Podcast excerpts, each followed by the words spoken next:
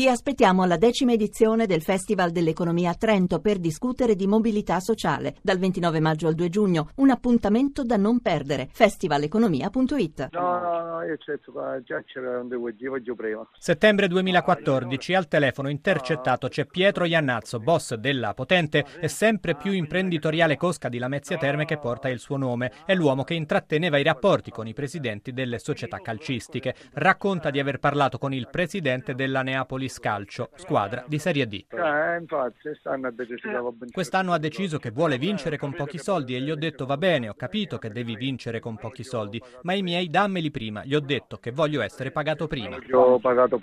Voci da un'inchiesta secondo la quale la rete criminale smantellata non solo aveva messo le mani su una trentina di partite di Lega Pro e D, 33 sono i club coinvolti, ma che puntava anche alla Serie B, 4 le partite sospette in questa categoria. È un nuovo romanzo criminale criminale, dice il procuratore di Catanzaro Vincenzo Lombardo. È una situazione nella quale non c'è limite alla progettazione di scommesse che portano incassi. Bruno Sokolovic, GR2.